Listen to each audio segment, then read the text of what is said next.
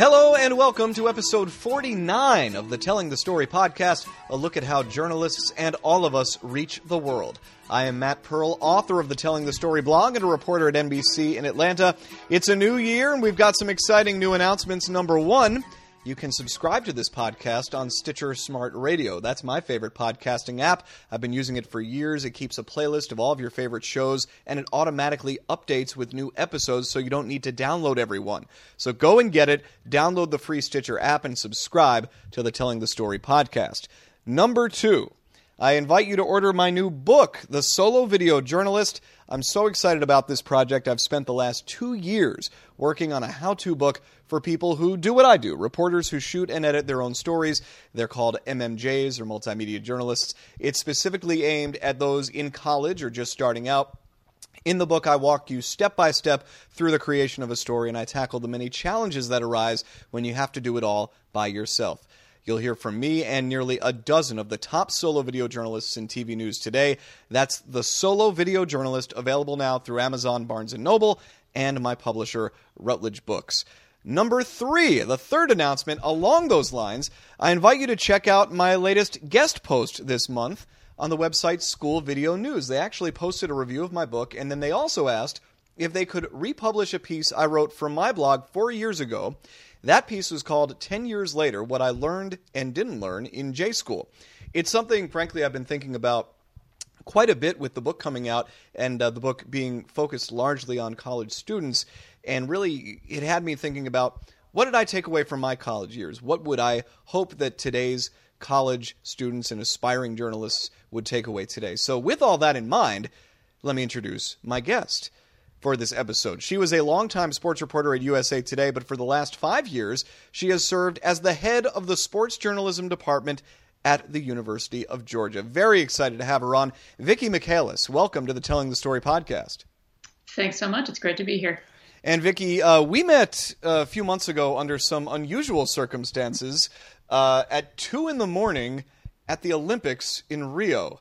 We were both on the media shuttle bus going from the International Broadcast Center. I recognized you and introduced myself and, and was so delighted to learn of all that you're doing in the academic sphere. Is uh, is this a move you ever saw yourself making back when you were covering Olympics uh, so often and so well in years past?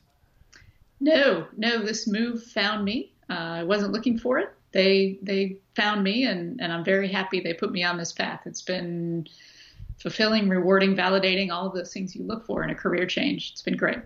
What has been your goal with the program? Did you have a, a clear goal when you started, or has it really evolved over the last few years?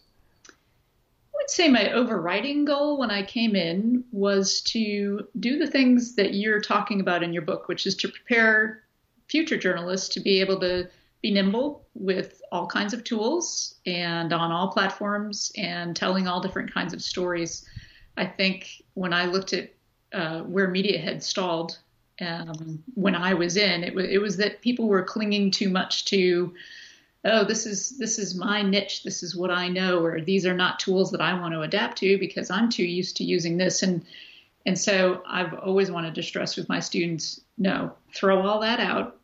Um, you've got to be nimble. You've got to learn to use the tools as they come at you, and at the base of it all, you need to have journalism fundamentals, storytelling fundamentals, and you take those and apply them to the tools and the platforms. Now, do you find that the uh, the students are receptive to that concept? Because I know, in my experience, it's typically not the younger folks who need to be sold on the need to be nimble and flexible. You know, it scares them because as all of it. We're, we're trained to walk into someone teaching us something where the person says, I'm going to teach you how to use this. And instead, I'm teaching them, I'm going to teach you what to do on this, but you have to go learn how to use it. Hmm. And I think that's a really important mindset to get them thinking that way so that as new tools come on board, as they undoubtedly will and inevitably will in their careers, they don't think of it as, who's going to teach me this? They think, I know how to tell a story. I know how to be a journalist. I know what I'm supposed to do. I just have to figure out how to do it on this tool. That's very so interesting. It's it's not something where you know we think of this generation as oh they're on social media all the time. They're on their phones all the time. They're very comfortable with this. They're like the rest of us of oh wait, you mean we have to go find this app or tool that you're supposed to tell us? Aren't you supposed to tell us how to use this? And oh, I say, wow. no, I'm not going to. I mean, I'll help you, I'll guide you. I want you to go try it first. And uh, before we go any further, why don't you talk a little bit just about your job description? Obviously, you run the department, but you also are hands on, you teach classes. So, talk a little bit about, uh, just for those not familiar, what you do and what the program exists to do. So, the program actually uh, didn't exist when I arrived. They hired me to create the program, which I thought was great. I could be an entrepreneur within an academic setting, which was very exciting for me. So what we were able to do, and I have a, a co-director, Welch Suggs, um, we created a, a, curriculum. It's six courses that students are required to take to earn the sports media certificate. And uh, Welch and I both teach a number of those courses. We bring in adjuncts to teach those courses. Those courses go from teaching students how to cover sports events to teaching them how to do what I call the 85% of the job outside of the sports events, which is finding the interesting features, the news, the breaking news, the behind the scenes, all the stuff that you do, Matt, um, to teaching them how to do that specifically in broadcast, media relations and communications, or in enterprise reporting and writing. Very nice. And uh, I actually had the pleasure of speaking to one of your classes this past fall, and it was a wonderful time. The best part uh, for me, the part I enjoyed the most, was the location. Because you teach at the University of Georgia. Uh, it's a prestigious journalism school. It's a beautiful college town in Athens, Georgia. And where we met and where we uh, where I spoke with the class was not on the UGA campus. It wasn't close to the UGA campus. You had your students traveling weekly to a technical school about an hour away and do live broadcasts of Friday night high school football. Uh, I loved that, and I, I I got the feeling right away there was a message behind that location that you wanted to send those students. Well, I probably don't have to tell you, Matt, that journalism requires you to be flexible about where you spend your nights and your weekends. nope, you do not need to tell me, but I, I definitely always love the reminder. Yes. So it's something that uh, I really want our students to understand as they're going through our program so that when they get to their first jobs and someone says, So you'll be working Friday nights from 5 p.m. to 1 a.m and you may not get Thanksgiving or Christmas for the first four years, that they don't go, whoa, no one told me this. Maybe I do want to go to law school. I want them to be totally ready and, and just say, been there, done that. I've been to Conyers, Georgia every night in a in a fall during my college years when I could have been out doing so many other things. I survived it. I love it. I still want to do it. And for many of them, it's their senior year, right? Yes. Yes. So that's a big sacrifice. It's a big sacrifice. We had some people who had to wait to leave for the away UGA games until after we got done with our broadcast. I think our my cat has just joined us. Hello. Can, does, can the cat say hello, or will we? The cat really cannot say hello. The only thing the cat can say is, "I would like some attention." That's fair. That's fair. So for those of you listening to the podcast, we might get the occasional interruption from Vicki Michaelis's cat. What is the the cat's name? This is Lucy. All right. So if you hear a meow in the background, that's Lucy. Yes. And uh, I would imagine Lucy also has some very uh, important opinions on the stuff we're talking about too.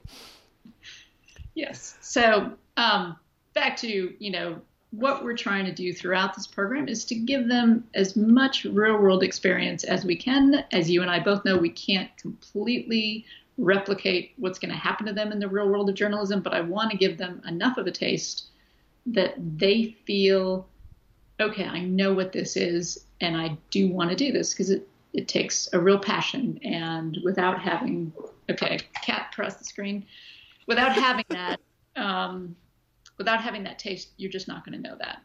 I also like the fact that you, you do ease them into the Thanksgiving and Christmases because uh, I certainly I probably worked about the first ten Thanksgivings, so it wasn't the first four years for me. It was uh, it was definitely a lot longer than that. So hopefully they're uh, they're prepared when they get to age 25, 26, and they're still working Thanksgiving. Well, I can tell you, 20 years into the business, I was still called on for some NFL games on Thanksgiving. So it, it really never it never changes. this is the Telling the Story blog. I'm Matt Pearl. She is Vicki Michaelis, former USA Today sports writer, now head of the UGA sports journalism program at the prestigious UGA Grady School of Journalism. Um, so, as I mentioned uh, at the top of the podcast, Vicki, I wrote this article uh, right when I started my blog a few years ago called 10 Years Later What I Learned and Didn't Learn in J School. It was one of the first things I wrote. It was one of the first posts that I really found myself sinking my heart uh, and energy into. Uh, it's like that with most of the posts that I do for my blog, but certainly some topics I feel more passion for than others. And this was definitely something where, as I started writing it, I I was immediately taken back to the conflicted emotions that I often felt in those first years after college about why didn't I learn X, Y, and Z? Why did I only learn A, B, and C? things that didn't seem like they applied to what I was doing as much. Uh, and and now, and and for those of you who read the article, and you can find the link in the show notes to this podcast. Uh, you know, I've I've certainly come around to really understanding the benefits that I got out of my experience at Northwestern University. But I, I wanted to talk to you about that. You you read the piece, and I'm curious as to what your take on that is, as far as what students expect to learn coming into your classroom and coming into your program, and maybe what they don't expect or don't anticipate that they should learn? You it's hard to know what they expect to learn because I think they're all very different in their progression through. You know, some of them have done significant journalism in high school. Some of us, some of them come to us having done significant stuff for the Red and Black or uh, you know the the student run radio station or for the UGA Athletic Association, the Sports Communications Department. Um, what I hear from them is that they expect to progress, uh, which is a reasonable request. Um, that they would come in and and that we, they would be better when they get through the program. So we try to figure out where they all are. And someone once described it to me as you've got everyone on a conveyor belt they're all at different places, and you're just trying to move them all farther down. Some are going to get to here, some are going to start there and get to here. Um, and when you say better, are you talking specifically about being a better journalist, a, better writer, a better uh, understander of the world, a better uh, finder of stories, or just the whole package? I would say it starts for us with storytelling. And really, at the base of that is writing. As you know, you're you're a broadcaster, but um, if you don't write good stories, they don't come off well on TV, right? Absolutely. So you have to be a great writer in order to be a great storyteller. And so that's our message to them because if if they come in and we say we're going to make you a better writer, we're going to lose 60% of the room because they're going to go, well, I don't really want to be a sports writer. I want to be a sports broadcaster. I want to be a sports media relations person. And so we tell them we're teaching you how to find and tell good stories, how to find new information and new perspective, give us another window onto the world. That's what sports does so wonderfully is it either mirrors something that you see in society or it actually drives some change in society and so that's the message we're constantly trying to get them to understand um, you know i think they come in expecting that we are going to love what they do already. when we're that age, right? They expect to get discovered, maybe. Pretty good at this, and and hopefully they'll just say it takes a little polish here, a little polish there, and just like at Northwestern, uh, where I went, also we break them down pretty quickly. Um, I remember at Northwestern they put us in our first class was called basic writing, and there's nothing more humbling than having your first class be called basic writing because you go, wait, I thought I could write. So we, we try to do the same thing where we say, everything you thought you knew, let's sweep that aside. You can bring that back in in pieces, but let's show you what it really is. So let me uh, let me kind of list the points that I brought up in, in my piece about the things that I didn't learn, mm-hmm. and I'm I'm curious to get your take on whether a college journalist should really expect to learn these kinds of things because I know that that looking back, I don't think I could have reasonably expected to really learn a lot of the things that I talk about in the article. I say that I did not learn about the cold, hard reality of the industry. For sure, my professors always warned about its tenuous nature, but they could not prepare me for the day when, six months into my first job, my station made massive budget cuts by firing all of its main anchors and producers. That's a true story, and those are the kind of things that you, I think, almost too quickly get comfortable with in the business. And certainly, uh, coming from a print background, you've seen plenty of that in recent years as well. Is it really fair to expect a journalism program at a college to really be able to teach that, or that that might happen in one's career? Uh, it's fair to expect that we would give you fair warning, um, but I think it comes down to we all hear what we want to hear, and mm-hmm. if this is something you're investing your college time in, and this is your passion, and this is where you want to be in your career, you're gonna probably not hear that at the at the volume that you need to yeah. until it happens to you. Um, I think we all had those experiences where you might have heard an echo of something that someone said to you when that happened, and you might have gone, "Oh, well, I guess I should have listened a little bit more to that." Um, but there's also, honestly, you have to be optimistic with, you know, would-be journalists because if I go in and I preach doom and gloom, why on earth would anybody stay? You know, why would I be there if I just said, well, this is what it looks like? And it's not like that everywhere. Is it like that in more spots than it used to be? Absolutely. Um, it's, you know, I think for this generation, what I'm seeing is they're getting a lot of their reality in their job search. You know, they get these great internships because everyone's looking for that cheaper labor. so look at these big name internships because everyone's like, great, we just have to pay an intern to do this. And they're doing cool stuff. And then they graduate and they look for that first job and they go, whoa, wait a minute. I've got an internship from MLB.com. I've got all this experience at this, and I'm going to have to work for a local newspaper in a town I've never heard of in South Carolina. That's hard. That's mm. hard. Um, not as hard as obviously getting laid off once you have a mortgage and kids and you know the things that we've seen our peers deal with um, but there is a sense of i try not to be pollyanna but i also try to temper it with enough optimism because we need these people yeah. the media needs these people like never before and so i want to toughen them but not discourage them in, entirely I remember people people couldn't tell me anything when I was a senior in college. I was I was ready to go out to Sioux City, Iowa, and show the world what I could do, and and I don't think I was ready to hear that lesson. I'm not sure that it it necessarily got told to me so brutally as it wound up happening, but uh, yeah, no, I uh, I was not I was not willing to listen at that point. I think to a lot of the people who were saying, you know, it might not be the most financially lucrative place you want to go. Uh, one of the other things I wrote was, and, and I one of the things I wrote was that I did not learn how to tell a story, not in the advanced sense anyway. I learned all the basics, but I only seriously developed my storytelling skills when I started using them five days a week. And I think that's a pretty fair critique. And like I said, you really hone in on storytelling, but they're only going to get, you know, one shot at it every week, maybe every mm-hmm. couple of weeks. Um, but the other thing I mentioned was I did not learn how to battle bureaucracy. Let's just say you don't face a whole lot of obstacles while covering the women's basketball team for the school radio station, and you don't get any preview of the day in, day out effort of managing all your important relationships, from coworkers to PR people to management to the subjects of your stories. You referenced this a little bit in talking about the need to stress the other 85%. Uh, does that kind of echo uh, that philosophy? It does. It definitely does. Um, again, we try to dip them in the real world as much as we can. In our multi-platform storytelling class, they're each assigned to a beat, and they're expected to produce blog posts and stories from that beat, not about the events, but about the players, the coaches, what's happening with that team.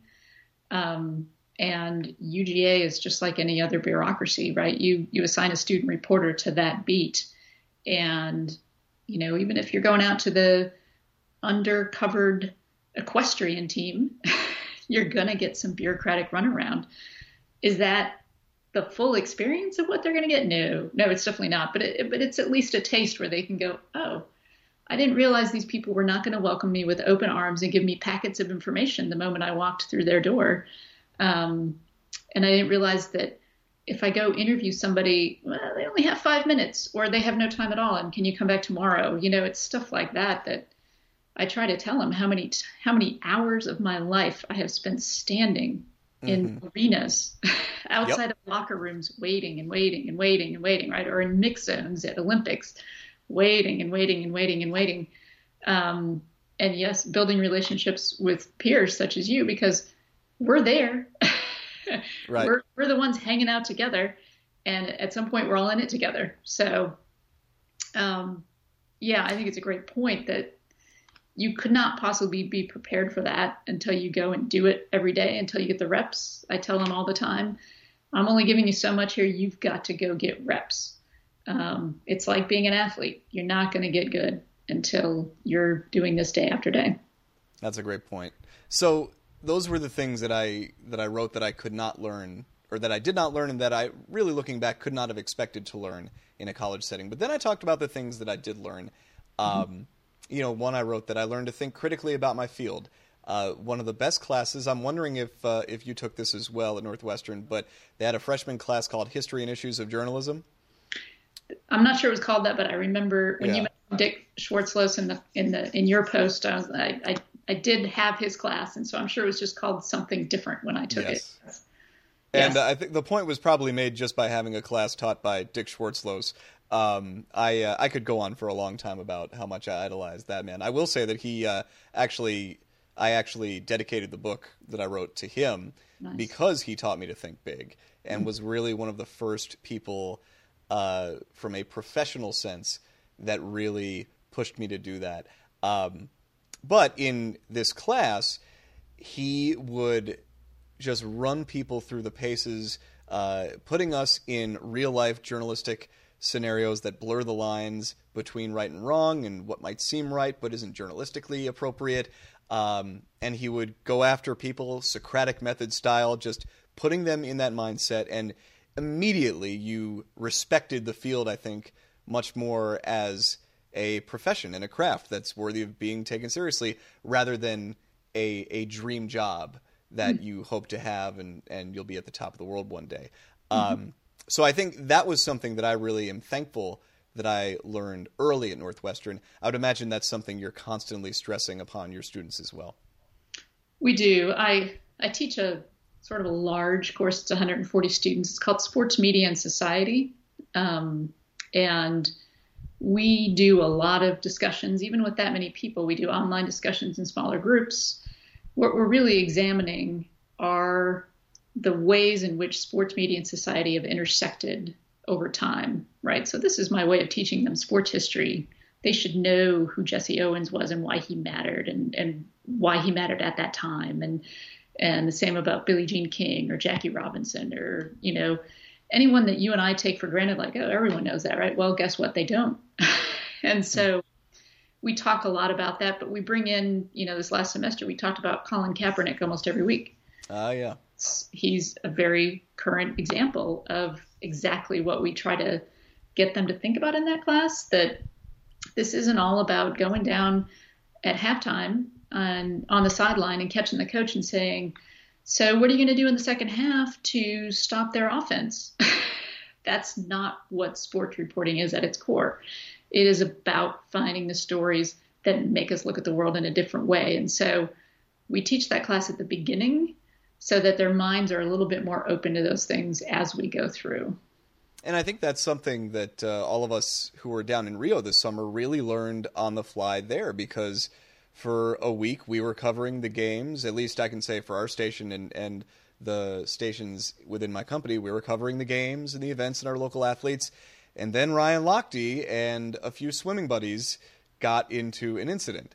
And right. that wound up taking over the Olympics uh, in terms of a lot of the coverage. And I was thankful in that moment that, again, just that mindset of thinking seriously about it because I really focused at that time on not just, you know, not just using the latest surveillance footage or not just, you know, trying to uh, get whatever footage we could of people uh, going to the airport and back. We I really tried to do stories in that moment that were more about the culture, why this matters so much to the Brazilian people, what it says about uh, about America and how America is represented in the world, and and trying to elevate those stories because really, and if you watch ESPN today, if you read some of those popular sports articles, again, Colin Kaepernick is probably the most written about athlete in the NFL this year mm-hmm. on a pretty terrible team.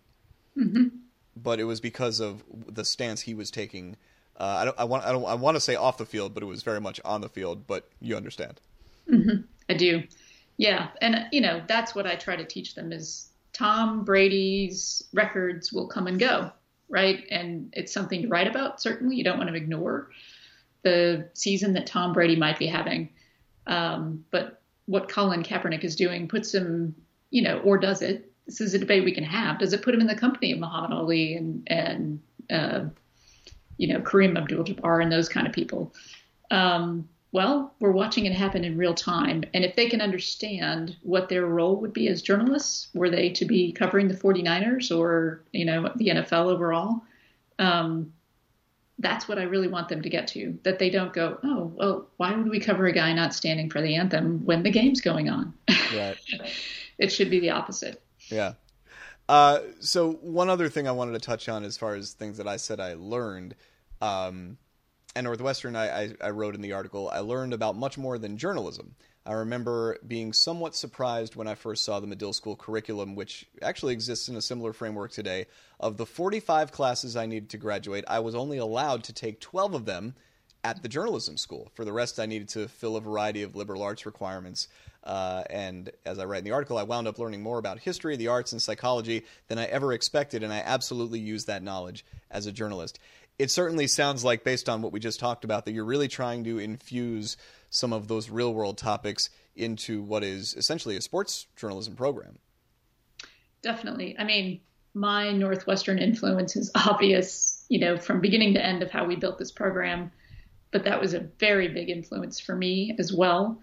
And so when we were trying to decide should this be a major within the journalism school, a minor, a concentration, how should this look? we went with a certificate because a certificate means that any student at UGA can take this program if they get into the program. Um, they do not have to be in the journalism school. The majority of them are. But that means if you've got a philosophy major who is interested in sports journalism, come on board. We'd love to have you because you're going to bring a different perspective. Mm. And it also opens up this possibility that they're going to dive deep into some other topics. And I think, just like you, I think that's crucial to be a good journalist. You cannot just know a trade, you have to have the big picture view of a lot of things. This is the Telling the Story podcast. I'm Matt Pearl. My guest is Vicki Michaelis, head of the sports journalism program at the University of Georgia and also a longtime writer at USA Today. I feel like uh, we've completely glossed over that part of your career, but we're going to get to it now. Uh, this final section, Vicki, I always like to use uh, as an advice section for young journalists. We've kind of been doing that throughout this podcast, but I do want to focus a little bit on just your start in the business. Uh, as you said, you went to Northwestern, worked your way up at a few newspapers, came to USA Today, where you were the lead journalist for six Olympic Games Talk about the lessons from your own career that you would say apply to those who you're now teaching. Um, well, I just went through one today, um, and it, it, refers back to something we talked about at the beginning about being nimble with the tools. Because I told them when I started uh, high school sports reporting, I was using, and I don't even know if you'll remember this because you're younger than me, but they had these Radio Shack uh, laptops the very first laptops were made by Radio Shack. Really? Didn't have a lid. You just had a little screen um, and a keyboard under it. The screen could hold six lines. The computer could hold three stories. And when they gave me this, when I was covering high school football, I thought, wow, this is amazing. I don't have to come back to the office. I, I come there, right? I mean, that's an amazing leap forward, really. Yeah. And so I would, they would always shut down the stadiums. And so I would have to take my Radio Shack and go to a shopping mall parking lot, park under a light, prop it up against my steering wheel, and type in my story, and then send it over a payphone. So and I'm not that old.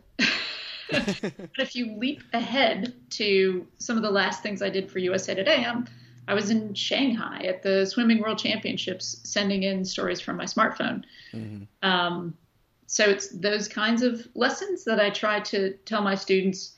Look, I know that you know part of that just makes me sound really old, but what I'm trying to tell you is, if I, if if we focus on only teaching you the tools that are available today, you're going to miss out because you have to be able to adjust as you go.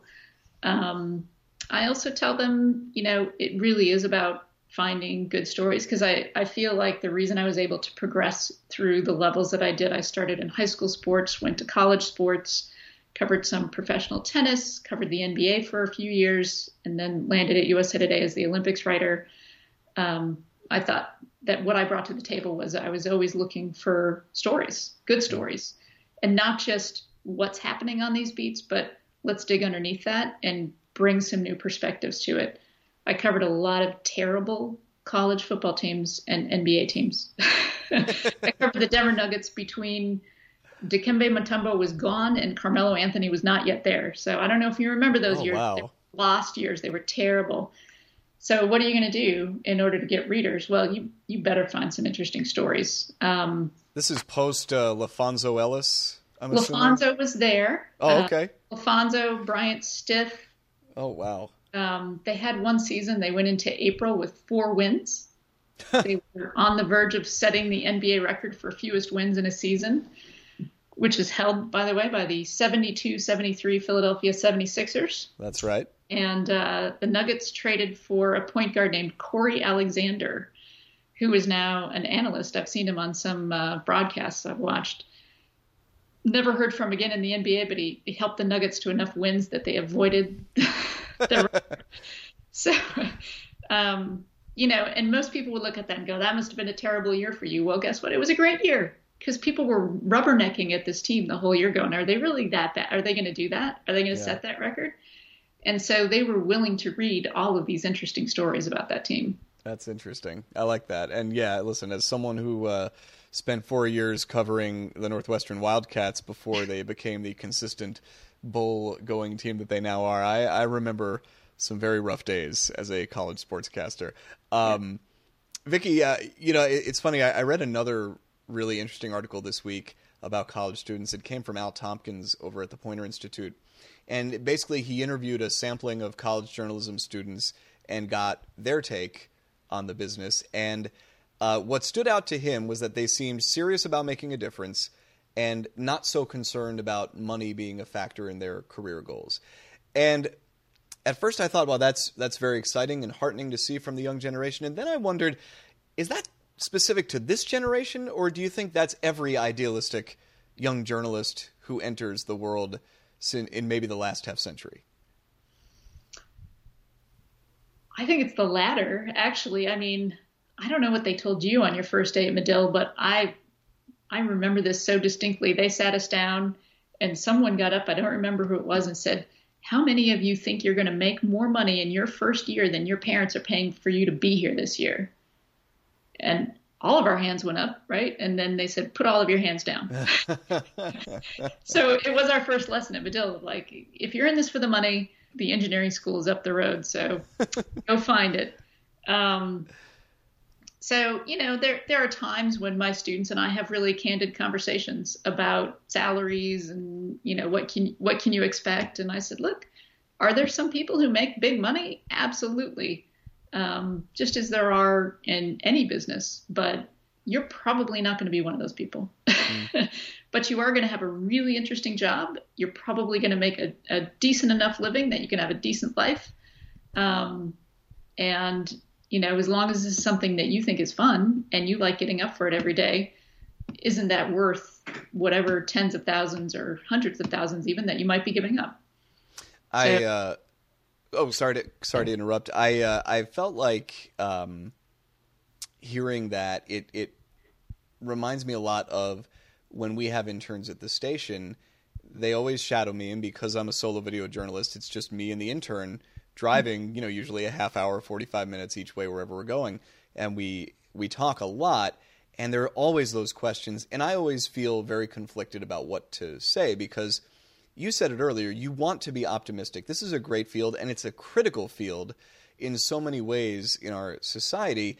And you want people to remember that and think big. But there's also the very realistic uh, approach that you have to take. And, and I also find that I, I find more than ever now, I find myself saying that you have to realize that what you think you want at age 20 is not what you might think, or not what you're en- eventually going to want when you're even age 30 or age 35. I, I'm much different now at 35 and married than I was 21 and single. And priorities change, and, and the things that seem important might be for a little while, but might not be for the long term. And, and I always struggle at how to toe that line. You're in a position where it's incumbent upon you to kind of reflect both sides of that coin, right? Right. Uh, you're absolutely right. I mean, and, and it does go back to that. You want to be optimistic enough, but not unrealistic with them about things. And so, again, I don't present it as doom and gloom to them, but I try to be very honest with them. You know, when when we have talks about what their first job is going to look like. I say, I hope you like ramen noodles. Who doesn't? It's going to be a staple of your diet. You know, um, um, we talk a lot. You know, when they're deciding where to go for internships or, or their first job, I say, well, where do you have family or friends where you could have roommates or some support? You know, those are the places you want to go because you're just not going to make that much money. Um, and it's just a matter of giving them, as I said, an optimistic view but not an unrealistic view, um, so that they are ready. And and you know, you want them to hang on to that idealism and to have that somehow measure up in you know helping to cancel out whatever financial objectives they might have for the business. All right. Well, in that spirit, let's let's do this as we wrap up. My last question is more of a, a request to you. What is the most optimistic and idealistic thing that you say to young journalists and that you would want young journalists listening to this podcast to take away? I tell them that this moment in history belongs to young journalists because the industry changeover has cleared out so many of the veteran journalists and so many media companies are looking to fill those gaps with honestly cheaper labor, right? And so I don't think there's been any other time when journalists out of college can expect to get the kind of opportunities that are available to these students. And so, in that way, they have an advantage that you and I didn't have. Because when we entered the industry, there still were all these veteran journalists, and I'm not saying that I wouldn't want them there. I would I would trade anything to have them there still. Um, but the reality is they're not. And that's created all these opportunities for the young journalists, especially the ones who are multimedia. Um, when you look at how big companies are hiring, they're looking for people who do what you do, Matt, you know, who can do all of the things and, and be good in many areas, um, can tell a story on, you know, several platforms and do it as a so, solo journalist. I mean, you're invaluable. And so that's what I tell them is they have opportunities available to them that you didn't when you got out, I didn't when I got out. Um, they need to grab that and then they need to realize as they go that they need to value experience in ways that the media industry does not now value it so that we don't get back to this place again. Mm. Very well said. And uh, I, I love that. That'll be kind of our closing thought, leaving on a high note. But, Vicki, uh, I always like to end the podcast with that famous reporter's question, one that I'm sure you've asked many times.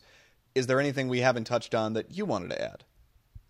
No, I think you've covered it, Matt. Um, right. Thank you so much for having me on the podcast. Very good. And Vicki Michaelis, thank you so much for joining me. I appreciate your time and, and great insight. Uh, we look forward to hearing and seeing what your students come through with down the road. Thanks so much, Matt. And the Telling the Story blog updates every Monday and Wednesday. The website is tellingthestoryblog.com.